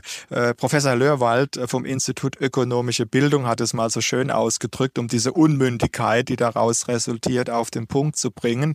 Er hat gesagt, wer nichts weiß, muss alles glauben. Damit hat er ganz genau recht. Ich sage noch ein Stück weiter, wenn wir mündige Bürger wollen, brauchen wir finanzielle, brauchen wir ökonomische Allgemeinbildung. Damit fängt es an. Ich fand es sehr bewegend. Vor ein paar Jahren hat mal eine junge Frau, ich glaube auf Twitter war es, äh, ist hoch beachtet worden damals, eine kurze Message abgesetzt und hat gesagt, also ich kann ein Gedicht, das 300 Jahre alt ist, in vier Sprachen interpretieren. Und jetzt stehe ich da, äh, will eine Wohnung mieten, weil ich Studentin bin äh, und habe keine Ahnung, was ich da jetzt mache. Gab eine Riesenwelle dann damals, aber Aufgegriffen hat es nicht wirklich jemand. Also im aktuellen Koalitionsvertrag steht das Wort Vermögensbildung auf 178 Seiten nicht ein einziges Mal drin, äh, ganz zu schweigen, dass ökonomische Bildung oder ähnliches vorkam. Das ist kein, kein Vorwurf, ja. Das zeigt nur, wie groß die Lücke ist was hier noch zu tun ist. Das Gute, und das will ich dann auch noch sagen, ist ja nicht nur, dass wir beide gerade und Sie äh, ökonomische Bildung betreiben, sondern wir haben jetzt in Deutschland auch ein Bündnis für ökonomische Bildung. Also Einladung auch da mal zu gucken, unter Böb.net, Twitter und LinkedIn und ich weiß nicht, wo noch alles unterwegs. Äh, und da haben sich eine Menge Initiativen zusammengefunden, die dort aktiv werden, alle non-profit-seitig unterwegs sind äh, hochspannend, auch mit Lösungen, die komplett in die Zeit passen. Also ich würde mal behaupten, äh, Sie kriegen das in keinem Unterricht so gut unter, äh, wie die, das Material, äh, die Slides, die Podcasts, die Videos, äh, die da geboten werden. Große Klasse, Böbnet, also ein klein bisschen, ich gehöre gar nicht mal dazu, aber ein bisschen Schleichwerbung. Können wir rüber machen, weil ich habe nämlich gerade, wenn Sie gesprochen haben, habe ich das Gegenprogramm im Hinterkopf gehabt, die Bundeszentrale für politische Bildung, die haben Unterrichtsmaterial gemacht zum Thema Wohnungsmarkt und da ist der, der, der Vermieter ist so im schwarzen Anzug mit Bauch und Hut und Zigarre. Und die anderen sind alle ganz freakig und da gibt es welche Maßnahmen, können wir machen. Und äh, es gibt alle Maßnahmen wie Mietendeckel, Mietenbremse und so weiter. Neubau taucht als Maßnahme witzigerweise nicht auf. Aber das ist natürlich so ein bisschen der Punkt, wo man natürlich sagen muss, klar, wenn solche Materialien da verwendet werden, um über Märkte aufzuklären, dann kann man sich nicht wundern, wenn hinterher die Bürger glauben, der Staat kann die Probleme lösen. Das ist sicherlich richtig. Also Böp haben wir es verstanden, Sie haben die Werbung gemacht, das haben wir den Hörer gehört, sollten wir auf jeden Fall machen. Jetzt mal, letzter Block nochmal, wenn Sie haben jetzt, Sie haben mal ein dickes Buch dazu herausgegeben mit vielen Ideen. Ich meine, wie geht's weiter? Ich meine, das haben wir ja besprochen, wir beide haben geplaudert. Der eine, ich gehe auch davon aus, dass die meisten meiner Hörer wahrscheinlich sagen werden, oh Mann, was für ein Podcast. Also, dass ich Aktien kaufen musste, muss mir keiner erzählen. Die wissen das ja schon. Das ist ein bisschen mein Problem. Ich muss versuchen, auch andere zu erreichen. Aber was können wir jetzt machen? Sollen wir rausgehen und sollen wir als jeder, der es gehört hat, soll rausgehen und sagen, ich spreche mal mit fünf Leuten, ich versuche mal das Thema Ökonomie und Vermögensbildung voranzubringen. Sollen wir ähm, Initiativen machen, um zu den Schulen zu gehen? So, was, was jetzt, ja, ist ein wichtiges Thema. Ich finde es wichtig, Sie finden es wichtig. Ich kann es nicht mehr hören, diese Ungleichheitsdebatte. Ich möchte der Wurzel packen. Wurzel packen heißt Vermögen bilden.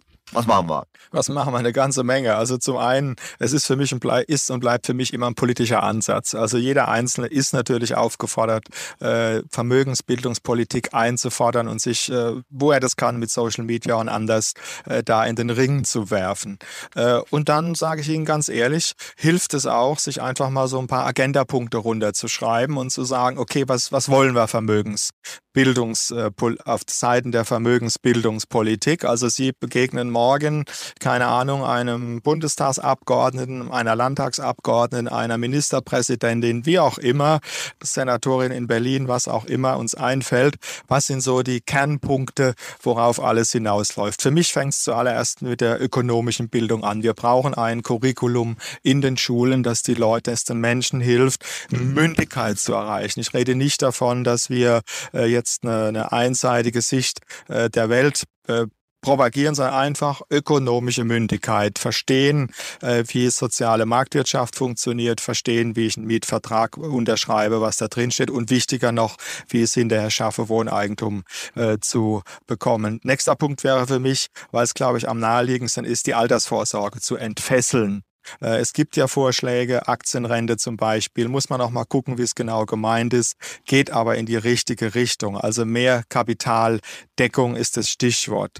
Der nächste Punkt ist Mitarbeiterkapitalbeteiligung fördern. Ich sage gern dazu, die Brücke zwischen Kapital und Arbeit äh, bauen, äh, weil damit für mich spätestens das Thema finanzielle Bildung in der Praxis auch anfängt. Also wenn ich einen Anteil an der Unternehmung habe, dann denke ich vielleicht auch unternehmerischer, verstehe die äh, Probleme besser, beschäftige mich damit, was abläuft und, und stelle plötzlich fest, also Kapitalismus, das hat mit diesem, den Sie gerade beschrieben haben, dickbäuchigen, schmerbäuchigen Pfeifenraucher überhaupt nichts zu tun. Äh, Kapitalismus, es geht darum, dass wir Kapitalismus für alle haben und, und klar zu machen, Kapitalismus ist das, was unsere Grundlage, die Grundlage unseres Wohlstandes ist.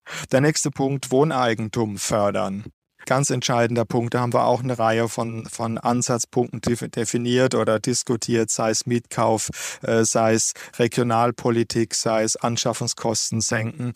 Auch großartig. Großbritannien hatte vor einigen Jahren die Umwandlung von Sozialwohnungen mhm. äh, angepackt äh, mit dem sogenannten Right to Buy. Hat also Menschen in Sozialwohnungen nicht gesagt, wir schmeißen dich jetzt raus, du warst lang genug drin oder du bist ein bisschen über der Einkommensgrenze und kannst nichts mehr beziehen. Nee, die haben gesagt, pass mal auf, du bekommst ein Recht, die Wohnung, in der du wohnst, zu kaufen und haben das auch unterstützt. Finde ich ein großartiges Programm.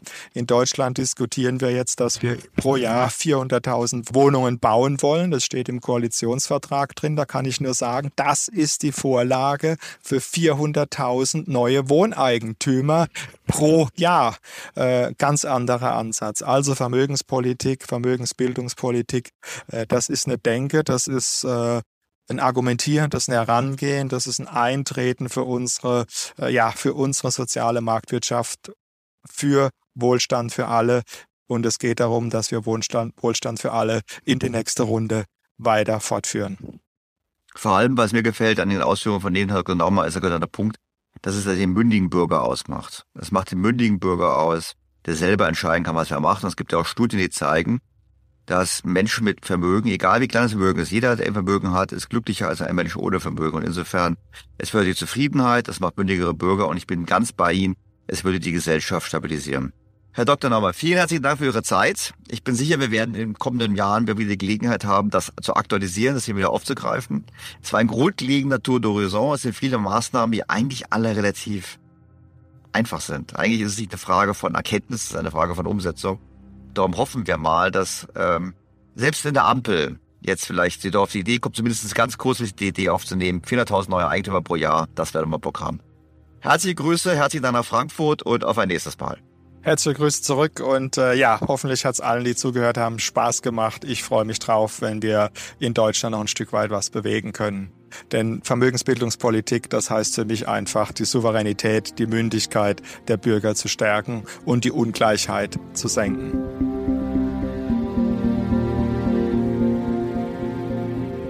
Was das Gespräch mit Dr. Norma eindeutig zeigt, ist, wir brauchen unbedingt ein Umdenken. Wir haben es heute mit einer Politik zu tun, die laut über Ungleichheit klagt, selbst mit ihren Handlungen aber eher dazu beiträgt, diese zu erhöhen statt zu verringern. Und folgt man den Ideen einiger Ökonomen und erhöht die Abgabenlast weiter und steigt zugleich in eine Schulden- und Transferunion auf EU-Ebene ein, wird sich die Lage sicherlich weiter verschlechtern.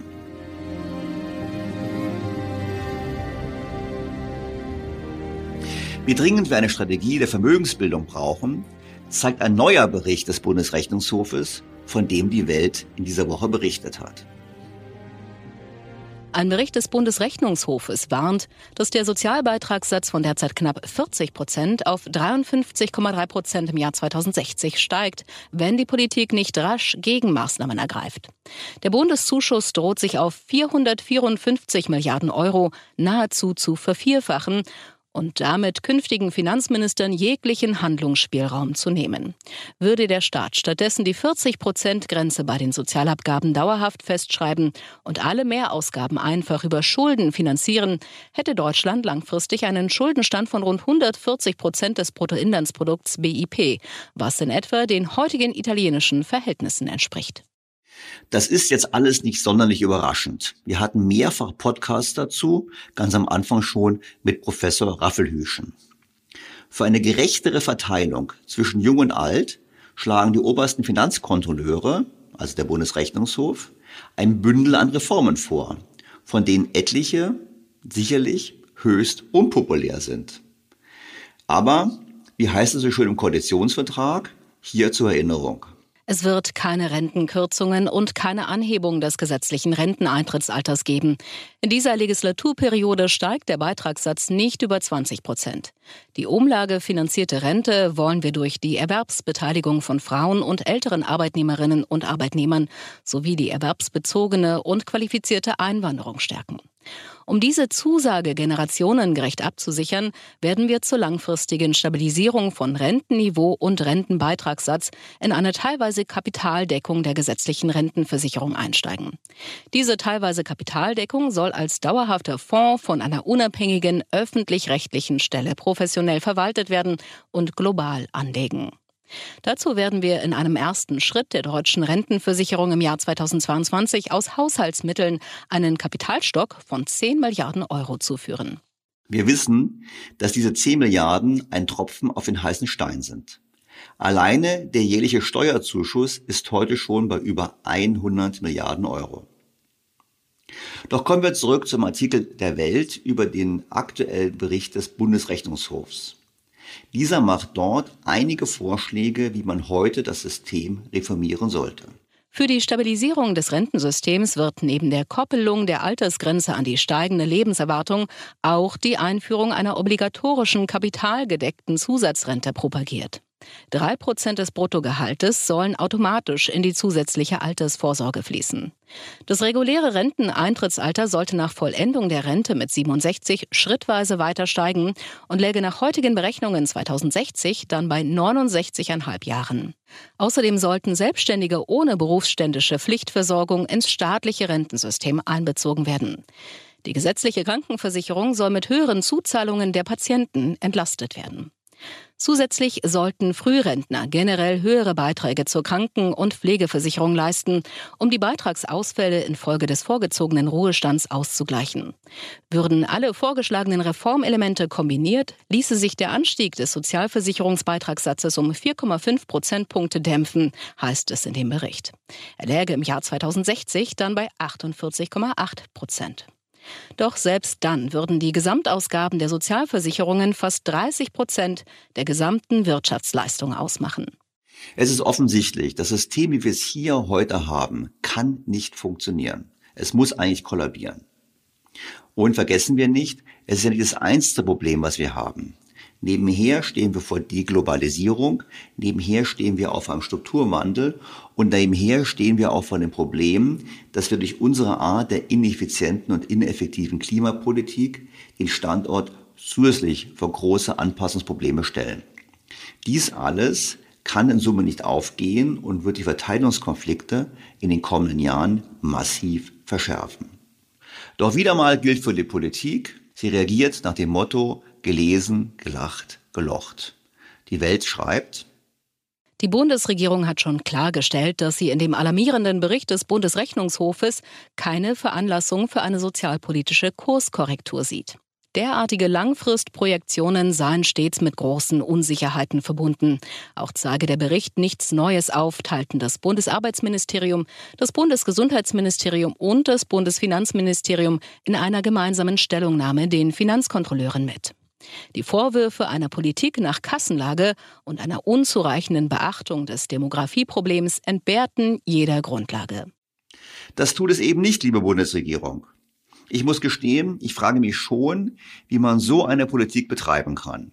Schuldenunion propagieren, Steuern perspektivisch erhöhen, Sozialsysteme vorsätzlich vor die Wand fahren und nebenher noch mit einer ineffizienten und ineffektiven Klimapolitik den Standort vor enorme Herausforderungen stellen. Doch kommen wir zurück zum Problem der fehlenden Vermögen und Alterssicherung. Ich bleibe dabei. Wir brauchen ein Think Big. Ich habe es einmal 25.000 Euro für alle genannt. Und ich bleibe dabei. Der Staat sollte für jeden Bürger unter 65 Jahren 25.000 Euro in einen Alterssicherungsfonds einzahlen. Dieser Alterssicherungsfonds sollte das Geld global anlegen, so wie es der norwegische Staatsfonds tut. Und jeder, der 65 wird und mindestens 10 Jahre dabei war, bekommt sein Geld ausgezahlt.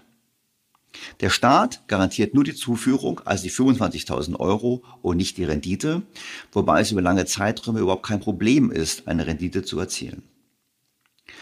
Und jeder, der selbstgenutztes Immobilienvermögen kaufen möchte, kann seinen Alterssicherungsfonds zinslos beleihen und diese Mittel als Eigenkapital einbringen. Die Kosten, ja, die Kosten wären erheblich. Der Staat würde rund 1000 Milliarden Schulden machen. Das ist übrigens ungefähr ein Drittel des Bruttoinlandsproduktes und selbst nach einem so großen Schuldenschritt wären die Gesamtschulden Deutschlands eher auf Eurozonendurchschnitt. Die Vorteile liegen auf der Hand. Auf der einen Seite würden wir das Geld global anlegen und so am Fortschritt der Welt partizipieren. Auf der anderen Seite würden wir uns Geld leihen und davon profitieren, dass der Euro nur funktionieren kann, wenn er eine Weichwährung bleibt mit tiefen Zinsen und strukturell höherer Inflation. Dann wäre Deutschland in der Lage, wirklich entsprechend Vermögen aufzubauen. Vergessen wir nicht, Thomas Piketty hat schon recht, wenn er sagt, dass Staatsschulden das Problem sind einer falschen Aufteilung von Vermögen zwischen Privatsektor und Staat. Die Italiener zeigen uns, wie man das macht. Es gibt reiche Privathaushalte und einen armen Staat. Und in gewisser Hinsicht ist das nicht falsch.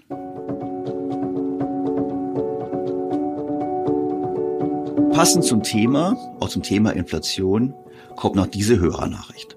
Diego Fasnacht schreibt, ich vertrete die Ansicht, dass die Inflation eine Vermögenssteuer für jedermann darstellt, insbesondere auch die Vermögenspreisinflation und damit auch Vermögende trifft. Wenn jemand von Ende 2011 bis Ende 2021 1000 Euro in den S&P 500 investiert hatte, dann erzielte er einen nominalen Gewinn von 2789,9 Euro. Nehmen wir an, dass 50 Prozent davon einen realen Gewinn darstellen, dann kommt man auf einen realen Gewinn von 1394,95 Euro. Die Abgeltungssteuer fällt allerdings auf den gesamten Ertrag an. Insgesamt bleiben nach Steuern ein realer Gewinn von 614,05 Euro, also eine durchschnittliche reale Nachsteuerrendite von 4,90 Prozent. Die Rendite ohne Inflation und Steuern hätte bei 9,13 Prozent PA gelegen. Die Rendite ohne Inflation bei 7,20 Prozent PA. Die Besteuerung der Inflation stellt meines Erachtens nichts anderes dar als die Besteuerung der Substanz. So ist es. Herr Fastner hat vollkommen recht. Es ist ein weiterer Anschlag und wiederum vor allem ein Anschlag auf die kleinen Vermögen. Und ich erinnere daran, dass bei uns eben die mittleren und kleinen Vermögen getroffen sind und nicht so hoch sind wie in anderen Ländern. Und diejenigen, die wirklich sehr, sehr reich sind, die werden weder von Inflation noch von staatlichen Maßnahmen entsprechend getroffen, weil sie eben in Sachwerten investiert sind. Hier also dringende Handlungsnotwendigkeit für die Politik. Und ich finde, auch hier wäre die richtige Antwort unter anderem neben einer Änderung der Besteuerung natürlich der Alterssicherungsfonds für jeden.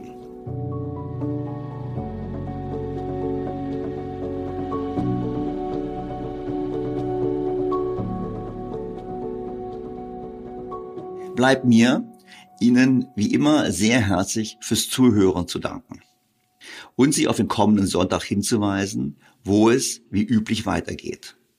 Naja, nicht ganz wie üblich. Es gibt eine Änderung ab der kommenden Woche.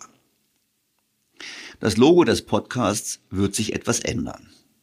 Sie werden ab kommender Woche auf der Kachel ein Haar sehen. Featured bei Haar bei Handelsblatt. Denn ab dem 1. Juni kooperiere ich mit der Verlagsgruppe Handelsblatt bei diesem Podcast. Inhaltlich ändert sich nichts. Ich mache weiter, was ich mache. Mein Podcast mit meinen Inhalten, mit meinem Stil und hoffentlich auch weiterhin mit meinen Hörern. Das Handelsblatt wird mir dabei helfen, diesen Podcast dauerhaft tragbar zu finanzieren. Und sicherlich auch, wenn ich mal Schwierigkeiten haben sollte, den einen oder anderen Gast als Gesprächspartner zu gewinnen. Oder bestimmte Daten und Fakten zu recherchieren. Es bleibt also alles wie es ist, Nein, ich hoffe, es wird etwas besser. In diesem Sinne, bleiben Sie mir treu, empfehlen Sie mich weiter und nächsten Sonntag hören wir uns wieder. Ihr Daniel Stelter. BTO Beyond the Obvious 2.0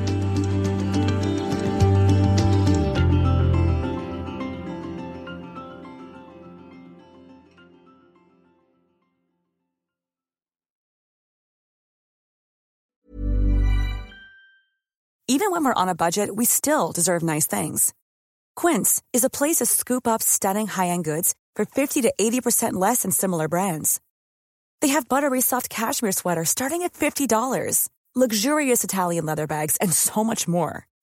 Plus, Quince only works with factories that use safe, ethical, and responsible manufacturing. Get the high-end goods you'll love without the high price tag with Quince. Go to quince.com/style for free shipping and 365-day returns.